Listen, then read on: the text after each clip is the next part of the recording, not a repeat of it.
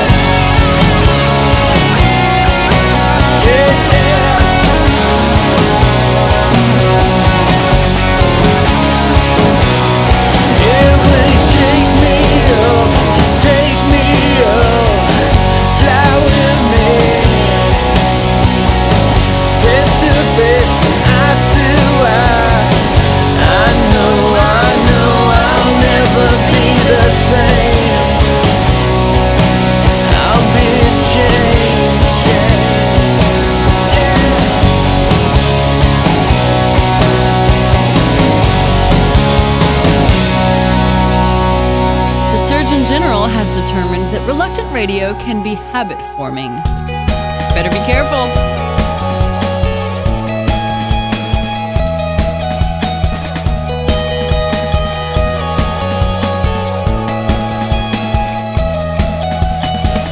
Your